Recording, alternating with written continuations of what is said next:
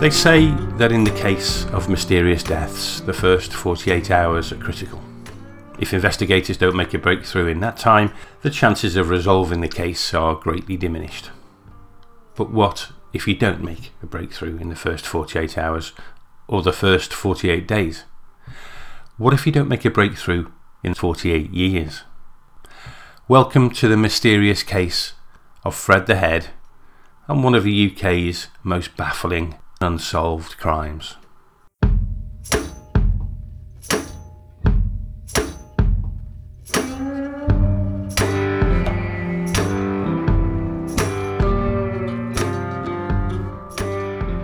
Episode 17 Unusual Dentistry and Interesting Memories. Do you remember? About four weeks ago, I went to the Magic Attic, that amazing archive of newspapers. I was looking at the time for any information I could find on Matthew James Jackson. Well, when I was there, I took the opportunity to look through some of the newspapers from the time of the discovery of the body in 1971 and the following few weeks. And in particular, I was looking for any of the information that the police had released in the immediate aftermath of the body's discovery.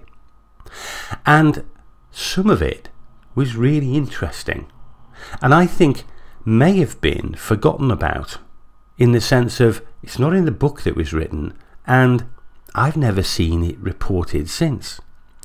And it concerned the nature of the dentistry.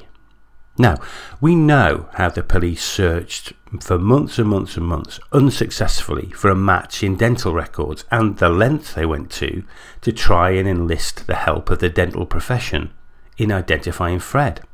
It was very unusual dentistry easily recognisable, unique even.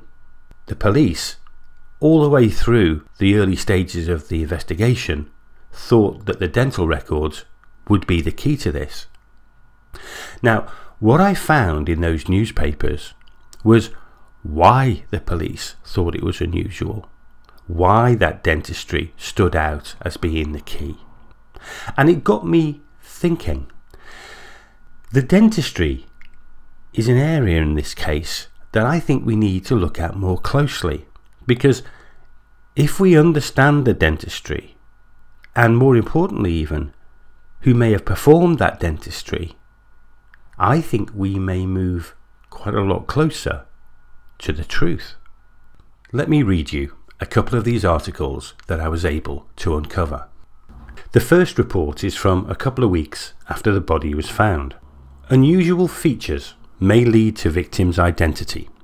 And it says Staffordshire and Stoke-on-Trent detectives are hoping that two unusual features of dental treatment received by a man whose remains were uncovered in a shallow riverside grave off Newton Road will lead to establishing his identity. Local dentists, questioned by police after searching their records for details of dental treatment, have told them that the replacing of teeth in sockets immediately after extraction and a special type of filling would not normally be carried out unless specifically requested by the patient. The dentist said that whilst replacement of teeth was a normal procedure, the particular details of treatment carried out on this man showed that both the upper left seven and possibly the eighth had been replaced. And this is unusual because normally a dentist would allow only one replacement to bed in and settle down before doing the one next door to it.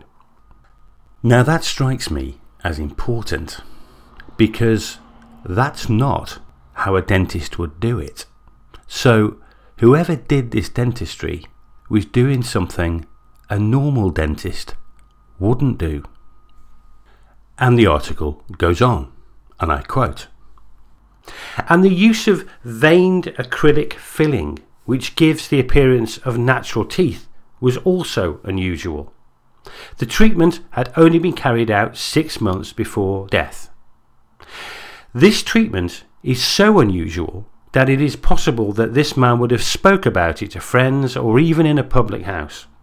If anyone recalls such a conversation, we'd like to hear from them. A couple of weeks later, there's another story in the Burton Daily Mail that again touches on this subject of dentistry. It says Inquiries are continuing amongst members of the dental profession to identify dental treatment thought to have been carried out at least two years, but not more than three years before the death. The dental treatment has some unusual features, which includes a partial denture, which is fitted with two wire supports and fillings which were carried out using a special veined acrylic paste. Local dentists have been unable to identify the treatment as their work, and the net has now been spread to take in members of the profession and dental technicians in Derby and surrounding districts. Eventually, we may have to take our inquiries nationally. This man, though, bit behind his bottom teeth and this in itself helps narrow the field down because only 2.5% of the population display this feature. And that is what was written in those articles. Some of it we knew, the partial upper denture. I think that's what David Nathan saw in the mouth at the time of the discovery. And the fact that the upper jaw closed behind the lower teeth that gave the impression that the lower jaw jutted out. Well, we knew that stuff. But there was information there I didn't know. I didn't know that upper left 7 and upper left 8 had been extracted and replaced in one procedure. And I didn't know that a specialist type of material had been used veined acrylic filling. Now, it's not clear in these reports whether that material was used just for the fillings or for the fillings and the replacements of the extracted teeth but it was clearly used. The other thing that's clear was in a man that was around 29 years of age, this dentistry was unusual. But more than that, it wasn't just the police that found this dentistry unusual. Dentists thought it was unusual. And what does that tell us? It makes me wonder whether these procedures had been performed by a dentist at all. I needed help on this. I needed to find an expert who could cast a bit more light on what we are looking at here. I'm old enough to remember life before the internet, and I don't know how we coped. Well, quite happily, really, but I have grown to love it.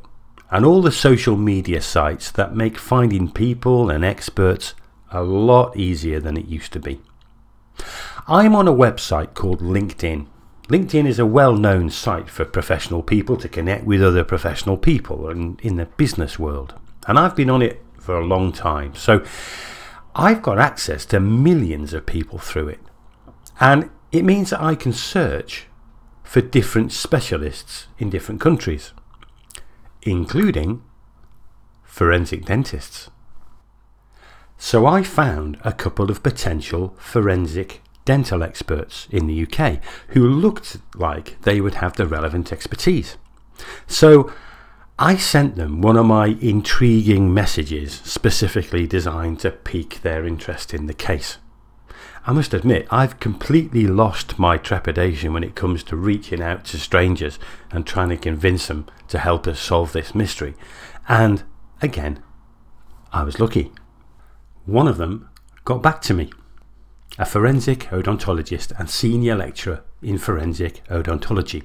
They have a great deal of experience in the identification of human remains from teeth, and they've been involved in hundreds of cases over the years in the UK and abroad, and are listed as an expert witness on forensic odontology with the National Crime Agency. Their name? I can't tell you. Why? Because one day they may end up working on this case if this ever gets to that stage, and they would not want their participation in a podcast to get in the way of their involvement with that investigation, and that's quite understandable. But I had picked wisely because they were very helpful, but not quite in the way I was expecting. I started by sending over to our dental expert an email that detailed the dentistry of Fred, together with some of the photographs that were taken at the time. I also obviously outlined the basis of the case and how Fred came to be found. I'll read you that email, but I'll confine this to the dentistry part of it because you all know the story.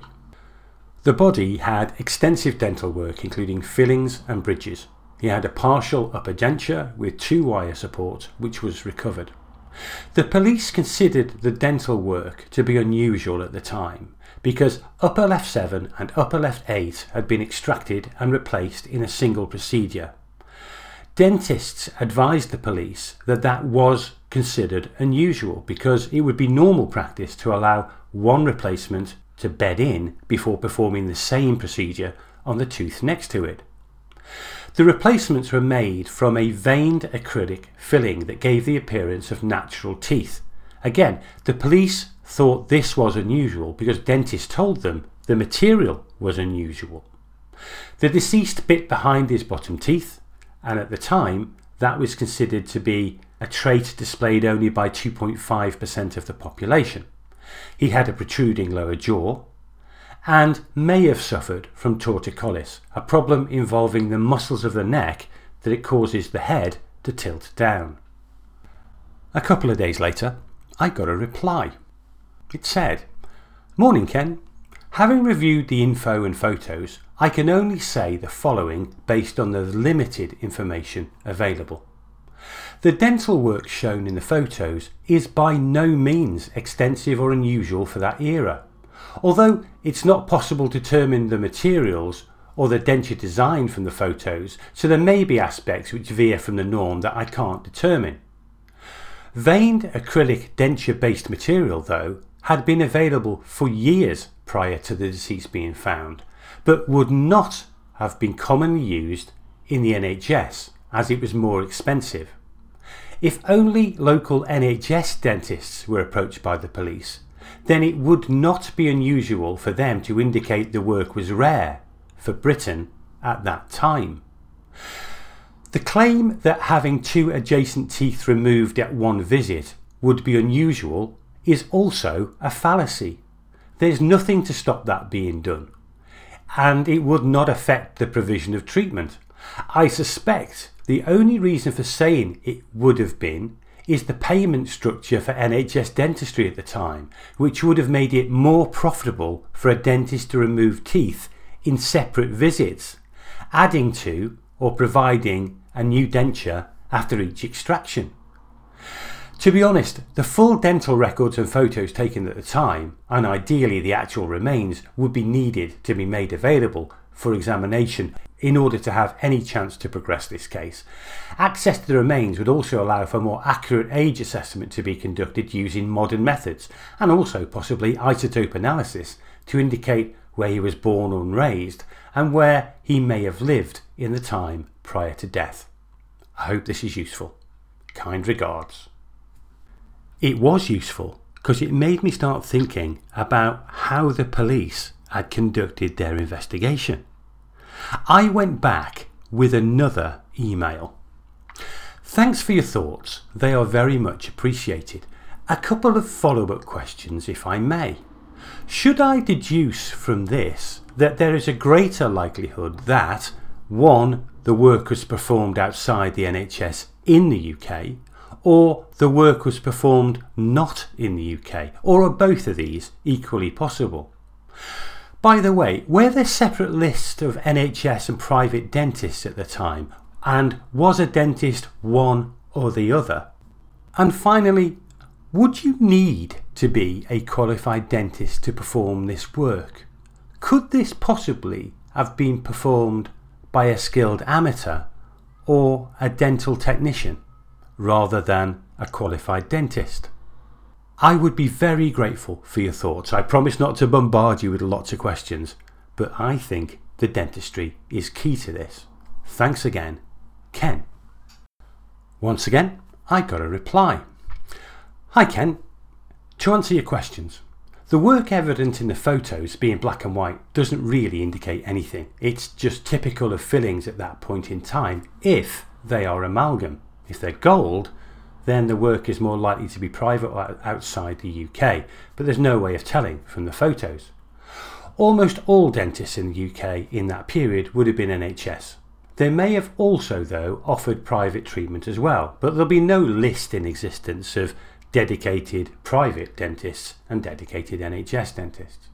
Unless the dental work was in gold, I doubt that anyone other than a dentist could have undertaken it. It would have been difficult, though not impossible, to obtain the appropriate materials and application equipment otherwise. The denture work would have required someone with dental or dental technician training, as the tooth alignment, bite setup, acrylic work requires equipment and knowledge that are not available to those without the necessary training and qualifications. In Italy, it's sometimes common for dental technicians to also directly treat patients despite not holding the correct qualification to do so, and it's generally ignored by the authorities. My off the record feelings on this are that, in all probability, the police only sought the opinion of local NHS dentists. And in that area at that time, they would only be used to doing basic NHS work with no consideration of alternative options. So, what did I learn from that? Well, quite a lot actually, and quite a lot about the way the police went about their investigation. It's very clear from the pieces in the Burton Daily Mail the police thought the dentistry was highly unusual, so unusual that they thought this person would be talking about it in the pub. Now, the police aren't dental experts, so they would have been relying on dentists to tell them that. And if dentists were telling them it was highly unusual, that must mean the police only spoke to NHS dentists and not private dentists. And that is really significant because this dentistry was in all probability performed by a private dentist. We know that because of the materials used and the procedures used. So, does this suggest that an over reliance by the police on NHS dental records, when in fact he was a private patient, may have meant that a very early opportunity to identify him went begging. Thanks for downloading the podcast. Wherever you are in the world, you're very welcome to the family. It's great to have you involved in the investigation. We've now reached the dizzy heights of over 10,000 downloads, and each week that number goes up by another thousand. So, a huge thank you to everyone who has helped spread the word. And I know so many people who have shared the podcast with their friends, and I'm extremely grateful for them doing that. If you are enjoying the podcast, please leave a rating wherever you download it. That helps more people discover the podcast. I did notice that on Apple, whilst we've got primarily 5 out of 5, so thanks very much for that, someone rated it at 1 out of 5. I need to find them, they might be the killer. Not really. Anyway, let's get back to the story. For the second half of this episode, I wanted to talk about the three key lines of inquiry that we've got open at the moment and how I've been able to progress those three areas of investigation over the last week or so. And they are Zoe Kuhn's recollections. I haven't forgotten about Zoe. Matthew James Jackson. What's the story surrounding his disappearance at exactly the same time as Fred would have been murdered? And thirdly, of course, that letter we received. There's detail in that letter that needs checking out thoroughly. And I think that's the way this podcast is going to progress over the next few episodes. I need to start digging deeper and deeper and deeper into each of these three and to try and uncover anything that's going to be of use to us. That will be a slow and laborious process, I'm afraid I can't promise you that there'll always be a big reveal at the end of each episode. This now is where the grind of investigation takes place. So stay with me on this, and we've got to be prepared to be patient and thorough and meticulous. Firstly, let's go back to that letter that we received. And I should say, I've sent a copy of that to the police and I've offered to send the original to them as well. Now, you'll appreciate I'm going to have to tread really carefully here, but I needed to establish some facts that I could either verify or refute the accuracy of that letter. And what information did I have in that letter that I could use to test it with? Well, firstly, I had the name of a family. So the first question I needed to ask myself was Did a family of that name actually live in Queen Street, Burton at the end of the 1960s? And obviously, if they didn't, that would cast an immediate doubt on the veracity of the letter straight away. Well, we got digging on that, and it turned out to be true. This family did indeed live in Queen Street at that time. And with that information, I was able to identify all the other members of that family. And secondly, the letter names a specific person. I'm given a first name and a surname, and it states that this person's brother was involved in Fred's demise. So, another test for this letter to be true is does that specific person exist? And did they indeed have a brother? And again, the letter checked out. That specific person did indeed exist, and they did have a brother. In fact, brothers. So, so far, so good. Now, it does not mean that this family was involved at all, but it does mean that the easily checkable facts do indeed check out. So I needed to know more about that family.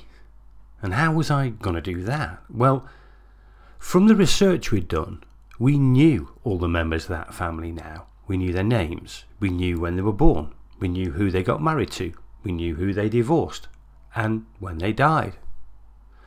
And I was able to identify a couple of people who had married into that family and then divorced out of it around the end of the 60s and early 70s. Now, I don't know at this stage whether this family were the nicest people in the world. But if I could find the people that had married into that family, maybe I could find out. And, fortunately, I did find them. And I had a conversation about exactly what was going on in that family in the late 60s. Now, you'll appreciate I can't give any names out on this, but that conversation confirmed a few things. Firstly, all the details that we had in the letter were confirmed by someone who had been inside that family at the time. Now, what I don't mean by that is that this family was involved in the murder. The person I spoke to has no idea whether they were or whether they weren't.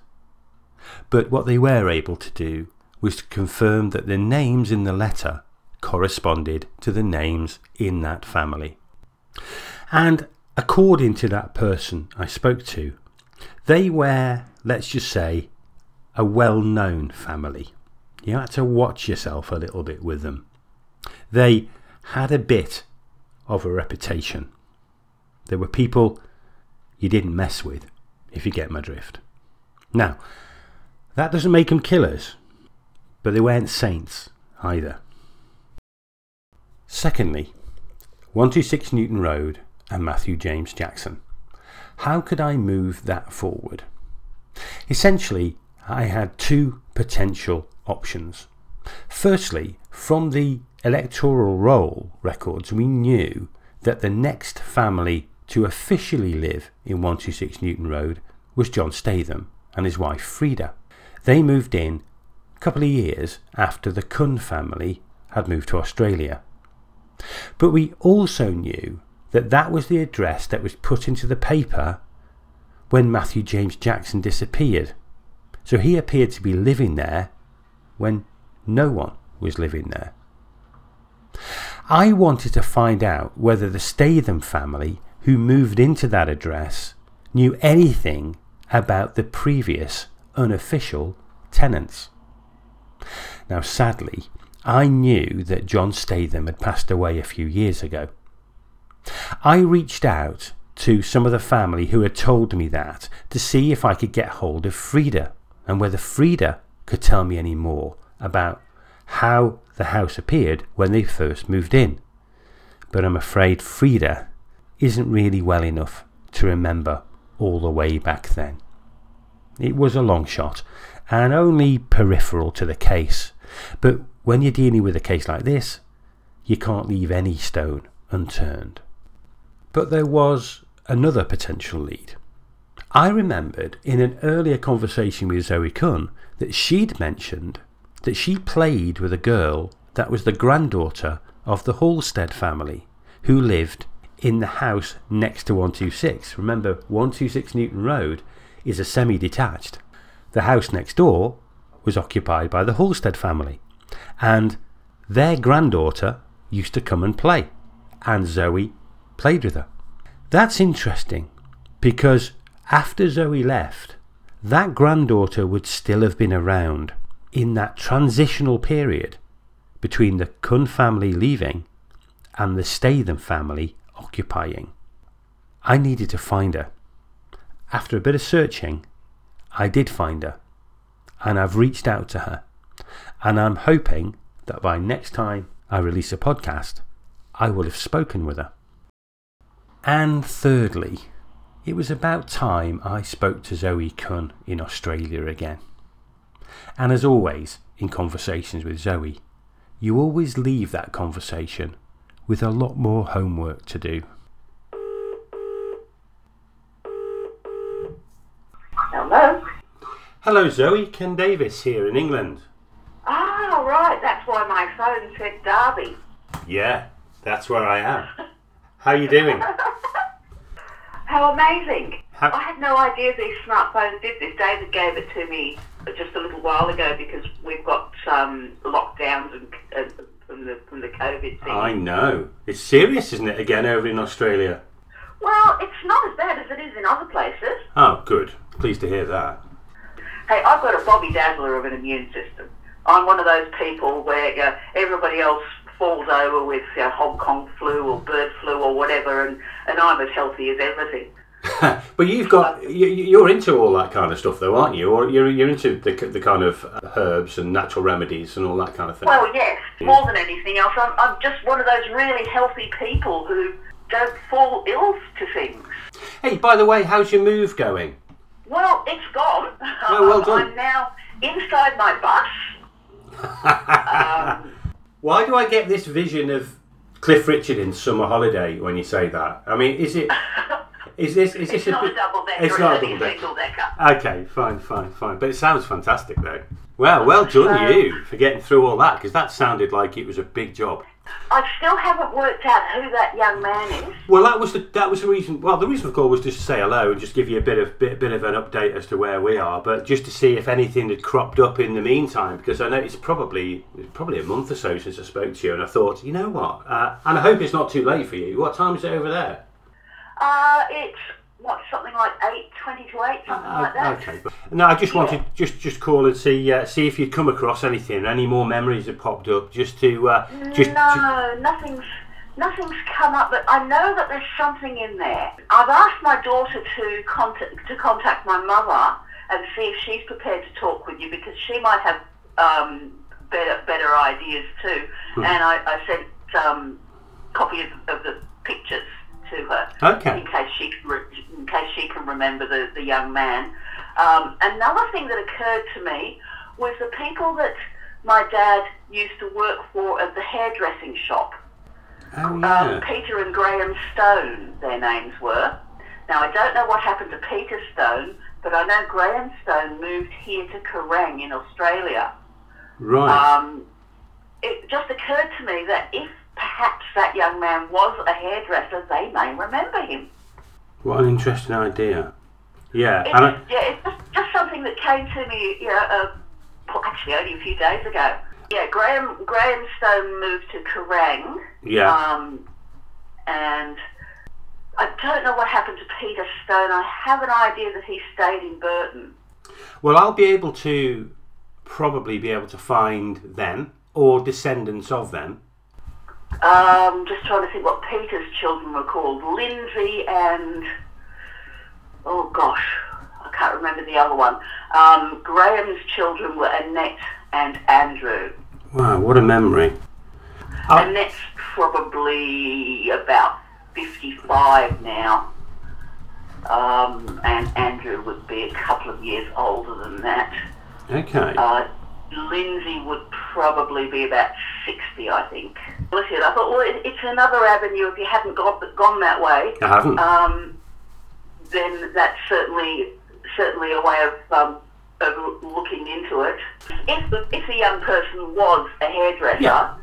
then um, they may very well have known who he, who he was.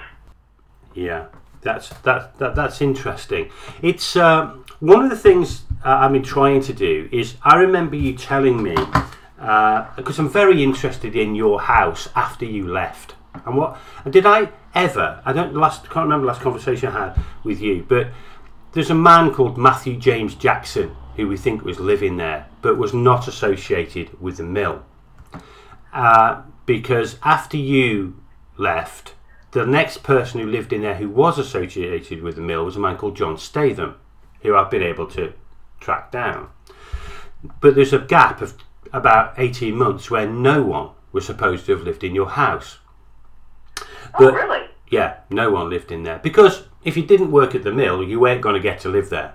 So no one was supposed to live there. However, a man went missing from, and that address was given. And that man was called Matthew James Jackson, and he went missing at the start of 1970. But he's not Fred, he's not the body, but he was a nasty piece of work. Now, this is the man who I think. You remember when you told me Helen Jowett said a weirdo's moved into our house, your house? Yeah, I, I had a vague memory because I think I called her once or twice um, when we were living at North Strathfield when we first got to Australia. Yeah. And um, and I had a vague memory of her saying that, that she thought that the fellow was creepy or something along those lines. Yeah, well, I, I trust your memory on that. I spoke to Helen, lovely lady, and uh, Did she remember the fellow? no, she said I can't remember saying that. I don't remember it, but be, but Well, I thought it was her that, that, that, that said that, but it could also have been Fiona. The, the girl across the road from, from us that I was friends with was Fiona Webb. I can't think for the life of me what her married name was. Because the, the two people I spoke to uh, in, in England after I came over here were Fiona and Helen. They, they, they were the two. I was actually trying to trying to track down um, another friend of mine who whose stepfather had uh, somebody they knew in Sydney, and, and at that time, um, I was trying to trying to track down this this sub. Uh, I think it was a cousin of his or something who had a daughter about my age, yeah, um, who was into horses just as I was. And at the time when I rang the girls up, um, I was trying to trying to track down this other girl, Julie, to find out what the damn name was because somewhere in the move from England to, to Australia, I lost the address that, that Mr. Jackson had given me. And Ah. that, when you said that there was a Jackson living in in the house, that was something that just made me think. I wonder if he was any relation to Julie Jordan's stepfather, Mr. Jackson, whose first name I didn't know. right. Wait, that's important. Go back a step. I need to capture all that. There was a man called Jackson who was a stepfather. Yeah, um, my girlfriend Julie Jordan. Julie um, Jordan. had, had, uh, was um, her mother remarried uh, Mr. Jackson. Um, When do you remember when that happened? Do you know? Do you know when that happened? That marriage. That marriage. well, the marriage happened before I met her, Okay. um, but uh, they lived in Wins Hill. But what his first name was, I don't know. Don't- I don't know what, what his mother's name was either.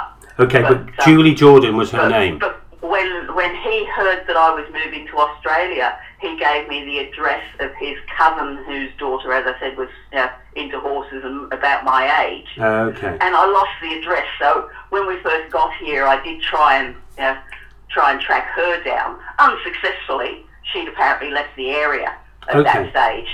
Okay. So sometime, sometime in 1970, I believe they actually moved somewhere else. Okay. You, did you ever meet Mr. Jackson? Um, only once. What does he look like? I don't remember. Okay. I don't have any any. Men- I, I don't remember what, what her what her parents looked like at all. To be honest, I, I've actually tried to tried to remember a few times, but no, it's just not there. As you always do, you've given me some more homework to do. The other thing I think that's useful is because you left when you did, I know that every memory you have of the UK is of that time.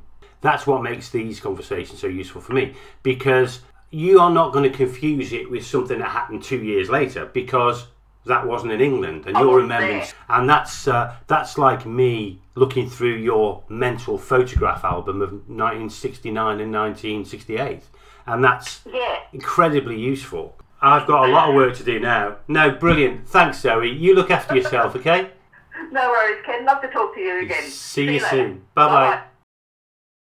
so that was my conversation with zoe and as always i'm left with more work to do i now need to find julie jordan and find out about her stepfather, Mr. Jackson. Now, I noticed, I wonder if you did, that date 1970 reappeared. They left the area in 1970.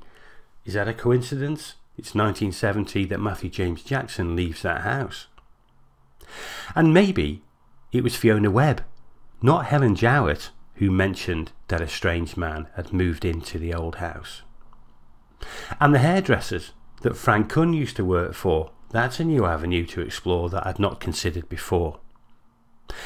And I'm not forgetting that Zoe's friend, who lived next door at the other side of the semi detached house, I need to talk to her.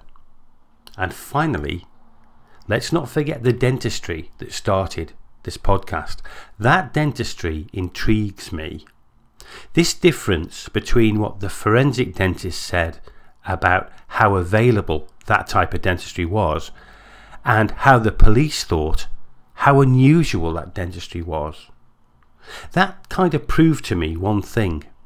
This was private dentistry, which in 1969 was costly and relatively rare. Why, with access to free dental healthcare on the NHS, did this person require more expensive and cosmetically orientated dentistry? Was that vanity? Or was his appearance so important to him that it required the appearance of perfection? There's more to discover here. Until next time, have a good one.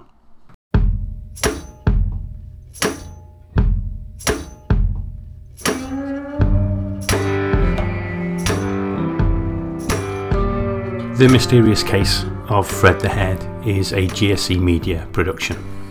Written, produced, and narrated by myself, Ken Davis.